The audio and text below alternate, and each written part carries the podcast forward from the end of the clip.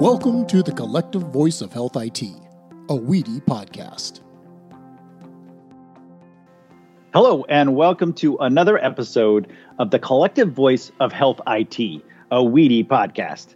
I'm your host, Matthew Albright. My day job is Chief Legislative Affairs Officer for Zelis Payments, Z E L I S. Zelis's mission is to enable providers to simplify and save on their payments and claims. And I also serve as the Communication Committee Chair for WEDI. That's W E D I, which means the Work Group for Electronic Data Interchange. So, uh, what the heck is WEDI? Uh, we've got Michael McNutt, who actually works for WEDI, producer of this show in the virtual studio. Michael, how many episodes have we done? This will be number 17. Number 17. And, and in all that time, has anybody explain to us or our listeners what this WEDI thing is. No, and I hope I'd know more so than anyone else, especially our guests, except for today's guest. But I have a pretty good grasp as to what WEDI is. Okay, well, tell us what is WEDI. I mean, it, it's really kind of looking at it the word collaboration. You know, we're, we're a collective, a nonprofit association focusing on uh, the clinical and administrative data uh, that circulates throughout healthcare. So, what we do through our education, through our various different initiatives, is attempt to help the efficiency of healthcare data in every mean necessary, from the payer provider, payer pro- provider payer, including all the vendors and all the other stakeholders that we have. So, when it comes to data in the United States, healthcare data, WEDI is at the center of it. That's Michael. You are a walking, talking elevator speech where we're going to record what you just said and just play it back when anybody ever asked me that. That that was really something. You've been practicing, right? Yeah, I've been doing a lot of recruiting for our next event, February 23rd and 24th, the Quest for Health Equity. So go to wedi.org and check it out. Save the date. Good, very good. So exciting things happening at WEDI, and we are very excited to have in our virtual studio today our guest Jay Eisenstock, outgoing chair of the WEDI Board of Directors, now running his own consultant firm. Um, Jay, we are very excited to talk with you today. It's an honor to have you on our show. It's a pleasure to be here, and I'm glad that Michael gave us uh, who WEDI is. I've been wondering about that for a while, so that's good. Thanks, Michael. Good. So Jay, who's been chair of WEDI for two years, he's finally been brought up to speed. Jay, uh, I want to start. It's it's always interesting uh, to hear on this show the background stories of the healthcare leaders we have come in to talk to us, how they you know ended up in in healthcare and in their positions. And I think so often we find that that that the leaders take lessons from other periods of their life, other experiences they've had outside the healthcare industry, and they bring it in and they apply it to healthcare. So um, let's talk about you. Uh, how did you get into healthcare? Because I, I believe uh, that you wanted to be a photographer uh, originally, and that's probably what you went to undergraduate school for. So, give us a little uh, story there. What, what's the story? Yeah, so that that's true, Matthew. That uh, totally by accident, I ended up in this in this profession. But when I was in high school and wild and crazy, I thought it would be fun to be a professional photographer. I don't think my father thought that was true at the time, but you know what the heck. So I went to school at uh, Rochester Institute of Technology in Rochester, New York, which uh, at that time was the preeminent school for professional photography. And yes, I did get a, a degree in professional photography.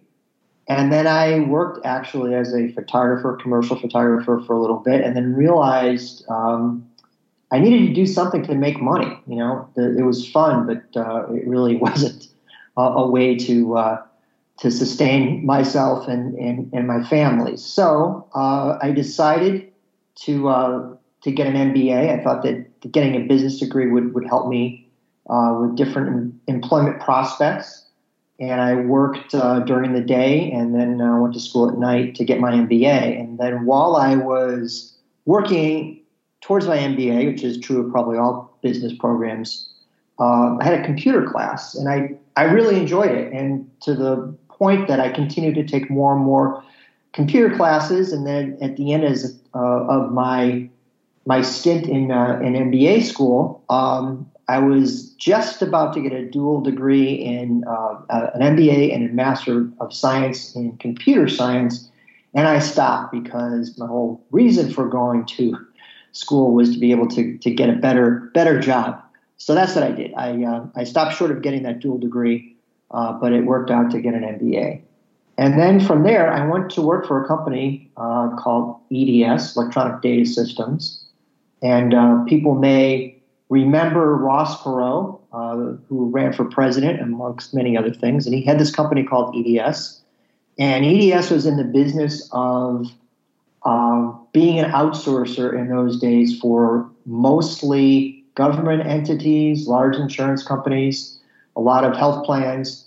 And when they say outsource, that meant uh, the entire IT department would uh, would go over EDS. So EDS would assume all the systems, all the people, and so on. And uh, because EDS was mostly uh, military people, a few of us that weren't, obviously, um, you know, you started off in, in boot camp.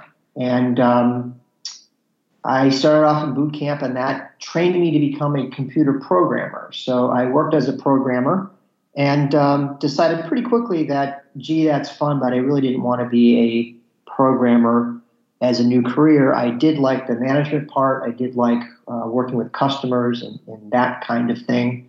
So that's the that's the path I took and traveled all over the country doing various things. Um, and I did work for many of the healthcare customers that, that EDS had during that time. And then, um, and you'll see this intersection, I guess, in my career as, as things happen, but um, EDS was acquired by General Motors. And um, one of the, at some point shortly thereafter, um, EDS looked to acquire uh, McDonnell Douglas's information technology organization and primarily they, they wanted it because they had all these um, systems and people that could support manufacturing, which obviously General Motors was. And I was working in the uh, the healthcare um, business unit at EDS at the time, and um, what came along with McDonnell Douglas was some other miscellaneous stuff, and one thing was some healthcare. I remember um, my boss calling me into his office and said, um, we have this company that uh, we have a contract with that came with McDonnell Douglas called NEIC in um, Secaucus, New Jersey, and uh, you need to go there and, and run that thing. And uh, for those of you that don't know, NEIC was a precursor of what became Emdeon, WebMD, and now Change Healthcare. And um, what's interesting is some of the people that were at that original NEIC, um, I, you know, caught up with many years later Change Healthcare. I think a lot of them have um, have retired, but that was uh, the very long way that I ended up in my first foray into uh, into healthcare, healthcare, healthcare information technology. Very, very good, uh, Jay. And and you're the uh, outgoing chair of the board at WEDI. Um, mm-hmm. And and WEDI it means Work Group for Electronic data interchange. Uh, tell us a little bit about what WEDI is, and maybe give us the, a little taste of its origin story. How did how did WEDI come about? Why why is it called a work group if it's this huge member organization that uh, uh, that that spans all all sectors of the industry? Yeah, I think that what's interesting about that, Matthew, is that the, the, the folks in the very early days had a lot of, of foresight. You know, they they let's let's go back in time, and, and there were several health uh, organizations, primarily the um, health plans. Travelers was probably the most influential in the days, and this was kind of right before HIPAA um, was was starting to to take shape, and we hadn't become uh, legislation yet, but it was starting to take shape. And what if you go back to, to my background in NEIC, really that was about claims. All the health plans were, were running their claims through NEIC. And what they realized that there, there had to be a better way to do that. So, um, travelers, I think led by travelers, if I'm not mistaken, pulled uh, a small group of health plans together and said, you know, what can we do to collaborate? What can we do to make this work better? And that planted the seed. And then when it became, uh, you know, I'm going to say now, all these years later, but but evident that you know we're going to have this thing called HIPAA uh, they went to um, Health and Human Services, Dr. Sullivan at the time. Um, some folks knew Dr. Sullivan, and they said to him that you know as this thing moves forward, the way that it's going to work is if you have the the support and the collaboration specifically amongst the plans at that time. And so that was a seed. That was a seed that got this thing that we now know as, as WEDI going. And I think, again, um, as they, the first board chair coming into WEDI at that time, which I believe was Lee Barrett, they looked at that and they said, you know, we need to expand this. It's, you know, as Michael said in the outset, what, who we are today is deeply tied to our roots, which is if it was going to work, it had to be more of a collaboration, not only amongst the plans, but certainly amongst the providers, amongst all the other entities that are involved in the in the healthcare ecosystem. So that's how it started, and, and why they named it work group, I, I don't know the answer to that. Um, maybe because it sounded catchy at the time, or, or they wanted to not, you know, imply that it was something, you know, more formal or bigger than it was, but something that, that implied more of a collaborative effort. Very good. Very good. And, and when I think of work group, I just think of a, a bunch of people in a room working all night or at least a few people in a room that are, are trying to tackle a specific uh, problem. And I, I, feel like that has carried through to uh, WEDI today because, like you said, we've got people on the provider side, the vendor side, the health plan side, the government side, and they all get in a room and, and they actually work on very, sometimes very specific issues just to make the, the claims process move uh, a bit more smoothly. Um, and it, it's not a it's not a necessarily a policy issue. It's not necessarily a political issue. It's simply to get fixing um, uh, the, the, the how the sausage is made, so that the sausage is made more efficiently. I don't I don't know if I'm uh, I don't know if I'm describing it properly. Is, is that would you say that? Yeah, I think that that's right. And I think the other thing that I, I, I remind people about is one of the ways that WEDI is very unique in our industry, it's really the only organization, if you think about it, which obviously is, is, is a not for profit, which makes it work, but where our membership truly goes across the industry. Think about it. We have we have health plans, we have providers, but we have all the major associations, the ADA, the AMA, AHIP. We have um, all the major vendors. We have government agencies. We have CMS. We have ONC. And if you think about that collection uh, of people in the industry that really are the heart and soul of this industry. That that's that's pretty significant that we are able to pull that together and act as the convener that we are. And, and not just the convener, but we're, we're WEDI is actually mentioned in HIPAA, if I'm not mistaken, right? Uh, to be an advisor to the secretary. So exactly. what does that what does that ro- what does that role look like, or or how has WEDI used that role in the past? So, you know, one thing I, I, think that's good to, to bring that up, Matthew, because what's important is is WEDI does not lobby. It's, that's in our in our charter, and, and it's very clear that we do not do that. We, we are an advisor, and I think that word is important here. Uh, we're not advocate. We're advocating, but but we're not lobbying.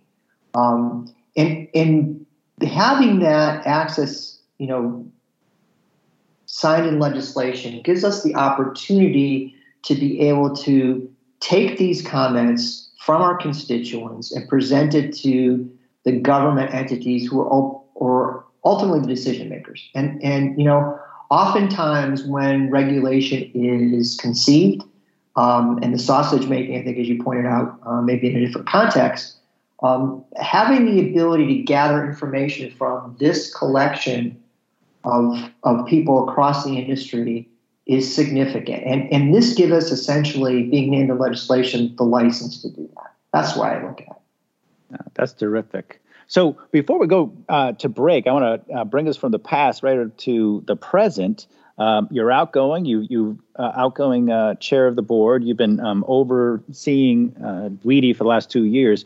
What what did, what got you most excited about WEDI's work, or what part of WEDI's work got you most excited, or or what are you most excited about WEDI looking forward?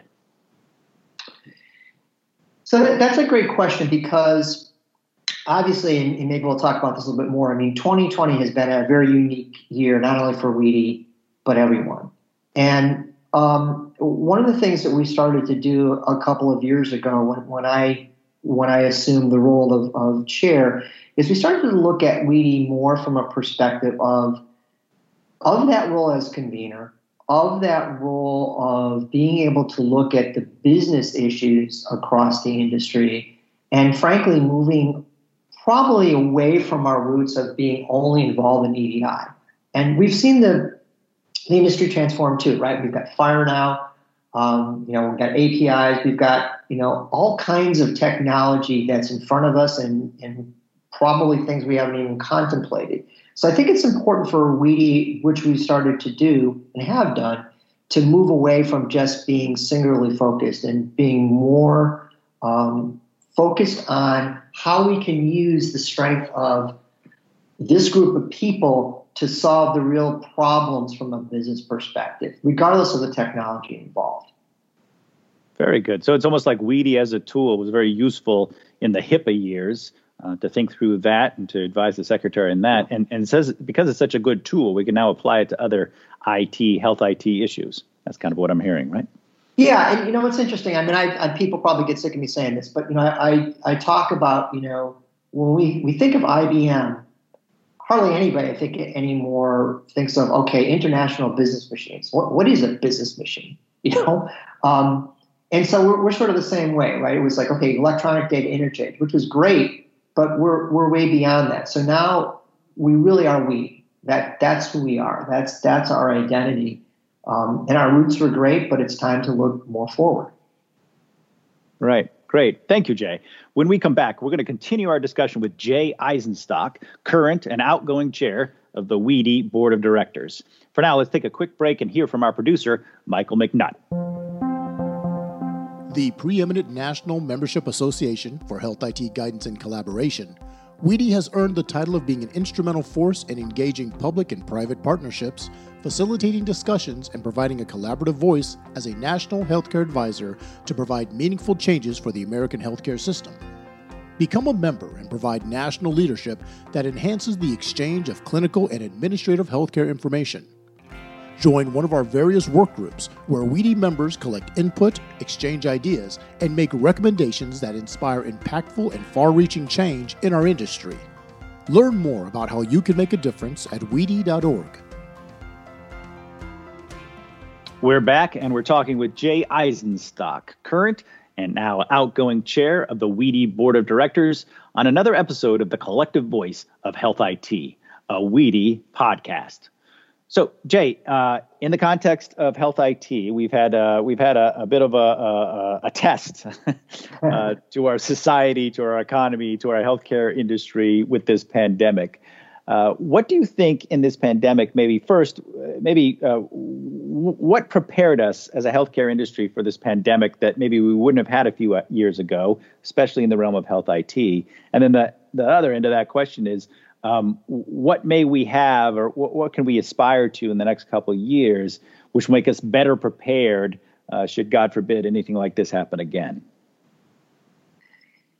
Yeah, so I think first and foremost, um, and I, I, think we, we can't under um, underestimate this, is that the, the, technology was here to be able to do so much remotely.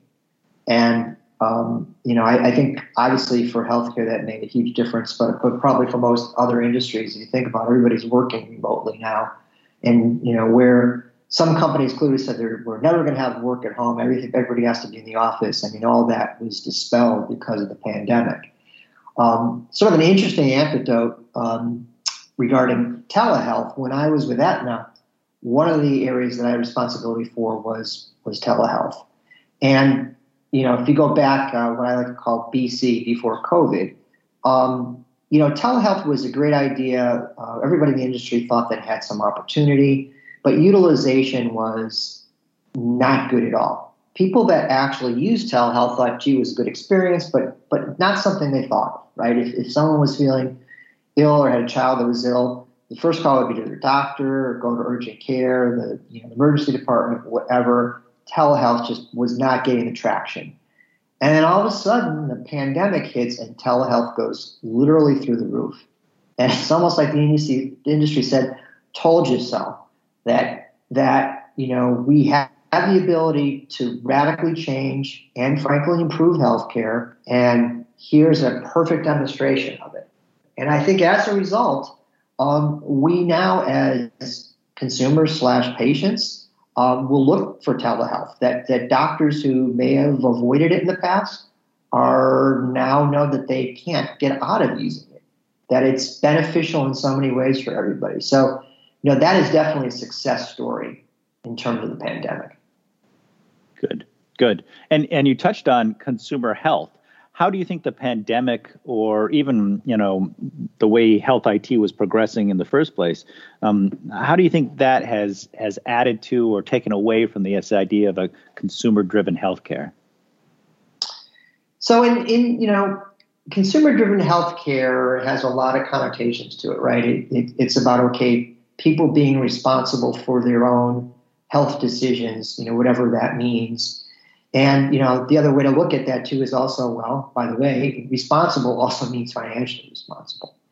Um, but I think what we were starting to see, and I don't know that the, the pandemic paused this or not, but what we were starting to see is maybe an evolution, as I just referred to as the patient as consumer, right? That you know, uh, people want more tools and understanding about their healthcare to make wise decisions. And that doesn't mean that, you know, healthcare is Amazon like some people have predicted. You know, I can't imagine anybody that says, okay, uh, for a good time on a Saturday night, let's go to urgent care. That doesn't happen. You know, healthcare is very personal. Uh, it's about yourself or your family or loved one. Um, often it's, you know, through, you know, horrific circumstances, whether they're dealing with an illness or, or some other thing. So people are not engaging in healthcare in the way that they would with a, with an Amazon or some other you know cool website, but they want information.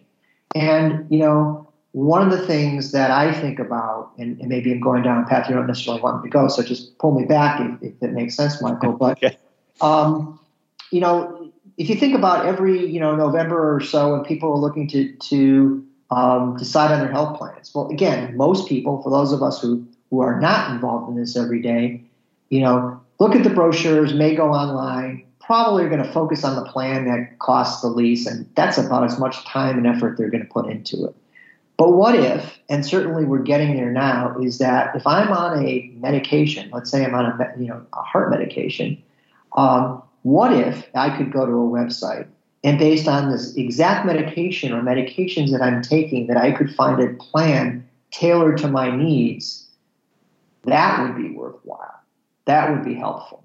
And all the other information about costs and so on. But the fact that it's tailored to what I'm looking for, to me, is a game changer. And that that's how we get into consumerism, where it makes starts to make sense. That's just one example. Right. That's that's a good example. It uh, uh, it the analogy I'm thinking about is a, a dating app where you right you put in the characteristics of yourself and then it comes up with a, what it thinks to be a good match for you. Exactly.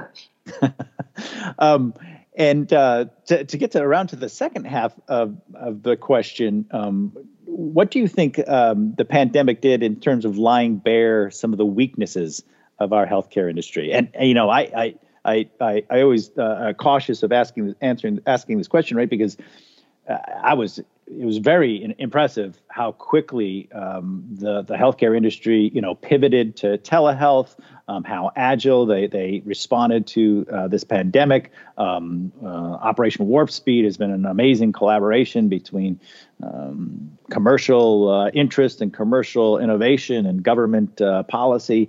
Um, so I, I, think the healthcare industry has done nothing but amazing things. But um, what could we do better uh, to better prepare us uh, for maybe the next time this happens?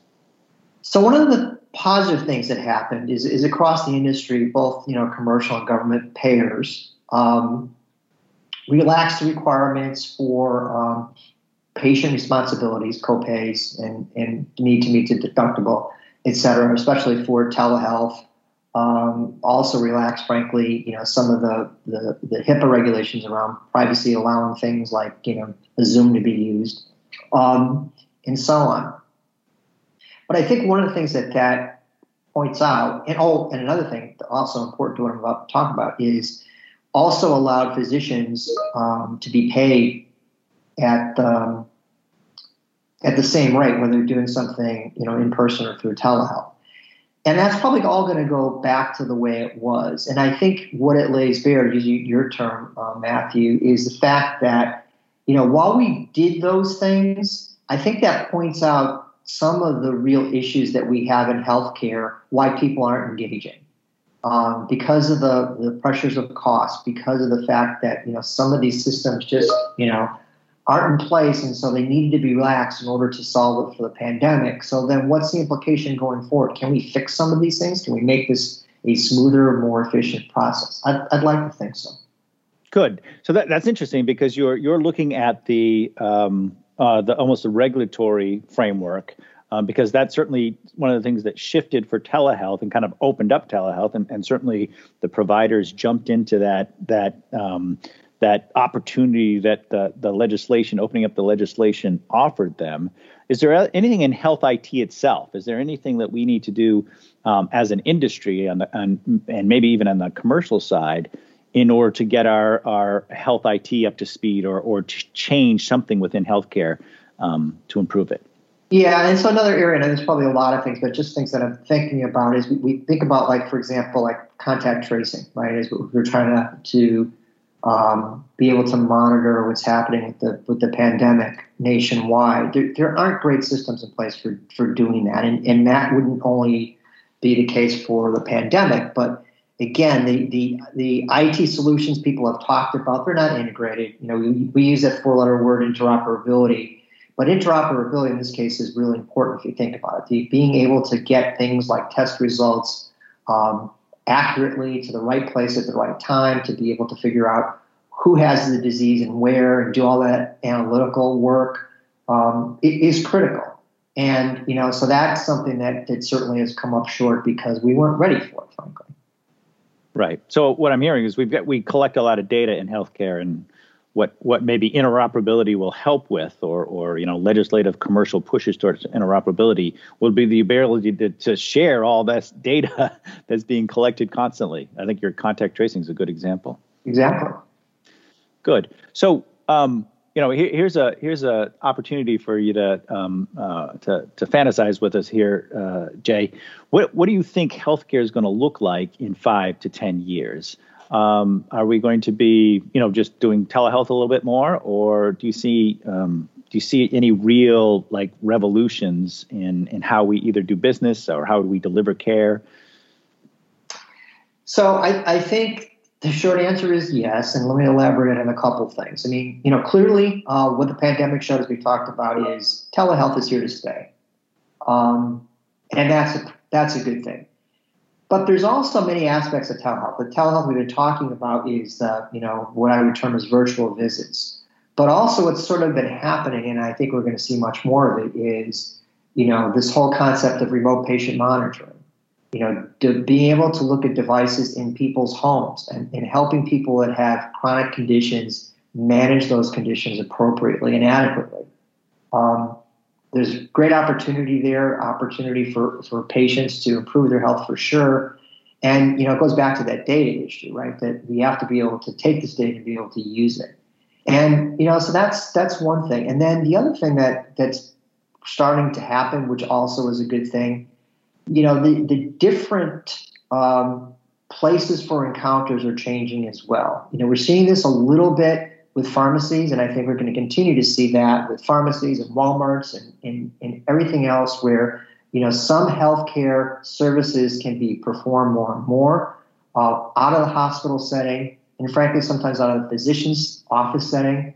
You know, those are some areas where I think we're going to see the change that you know this factory that we called or referred to as a hospital is going to change radically and dramatically over the next several years. According, that's my thought anyway. No, I, I think that's fascinating, and that kind of um, it kind of aligns with a theme that we've talked about, or at least touched on, with a few few speakers on this on this program, and that's you know that this is actually going across many institutions which up till now have have needed the building have needed the four walls or have have relied on the four walls and defined themselves by the four, four walls. And you talk about a hospital and healthcare facilities. This is happening with uh, our restaurants right? Where they've shifted to um, you, you don't have to go into a restaurant to have good food because they'll deliver it to you in uh, in your uh, on your front porch. And uh, and also education uh, right? Um, I'm sure, and, and certainly my children hope that we'll all get back into uh, um, the classroom or uh, see other students soon. But it, it, feels as though we'll never quite get back to depending on those four walls as defining important institutions, and, and that goes for employment too. That's right. Yeah. Very, very true. And I think that's another shift we looked at, you know, telehealth and what that means. You know, up until actually, certainly still now, the way physicians are licensed, right? It's by state. So you know, the the telehealth companies would have to have uh, different contracts for different physicians, you know, in different states. And so now there's been talk about changing that so that you know, if I'm a physician, I can practice virtually, you know, anywhere. Um, and I think that's a game changer as well. Yeah, it certainly is. And and again, we're talking about artificial borders, artificial walls, artificial boundaries right between states because uh, once you uh, once you go digital, uh, none of those things matter, right? None of those things yeah. are, are, are obstacles. Very good. Uh, I very much appreciate this discussion, Jay.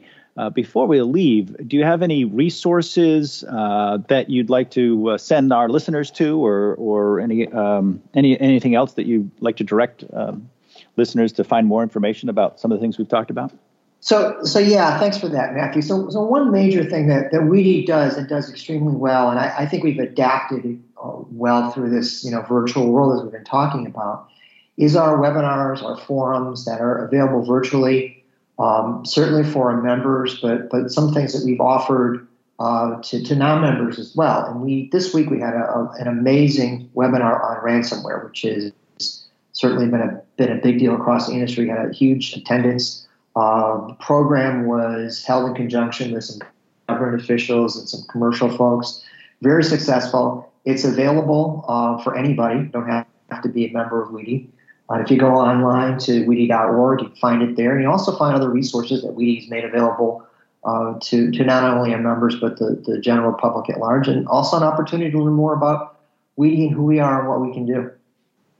Thank you, Jay. We're, we're definitely going to take a look at that ransomware uh, webinar. I heard the, the speakers were fabulous, and, and certainly, as, as you say, it's a great reflection of WEDI, of where government uh, officials come and talk about it from a regulatory and policy standpoint, and the commercial uh, sector comes and talks about how they're being affected by all this. So, very much appreciate you uh, dropping by, Jay, and talking to with us today. Thank you very much, Matthew. I really enjoyed it. Perfect. We've been talking to Jay Eisenstock, chair of the WEDI Board of Directors. And one of WEDI's primary functions is to keep health plans and hospitals and other providers educated on health IT very much uh, Jay Eisenstock helping WEDI do that today. This has been the collective voice of Health IT, a WEDI podcast where the health information technology community connects, collaborates, and creates solutions for a better health system. Find this episode and many more on our website, wedi.org. Thank you all for joining us and be safe.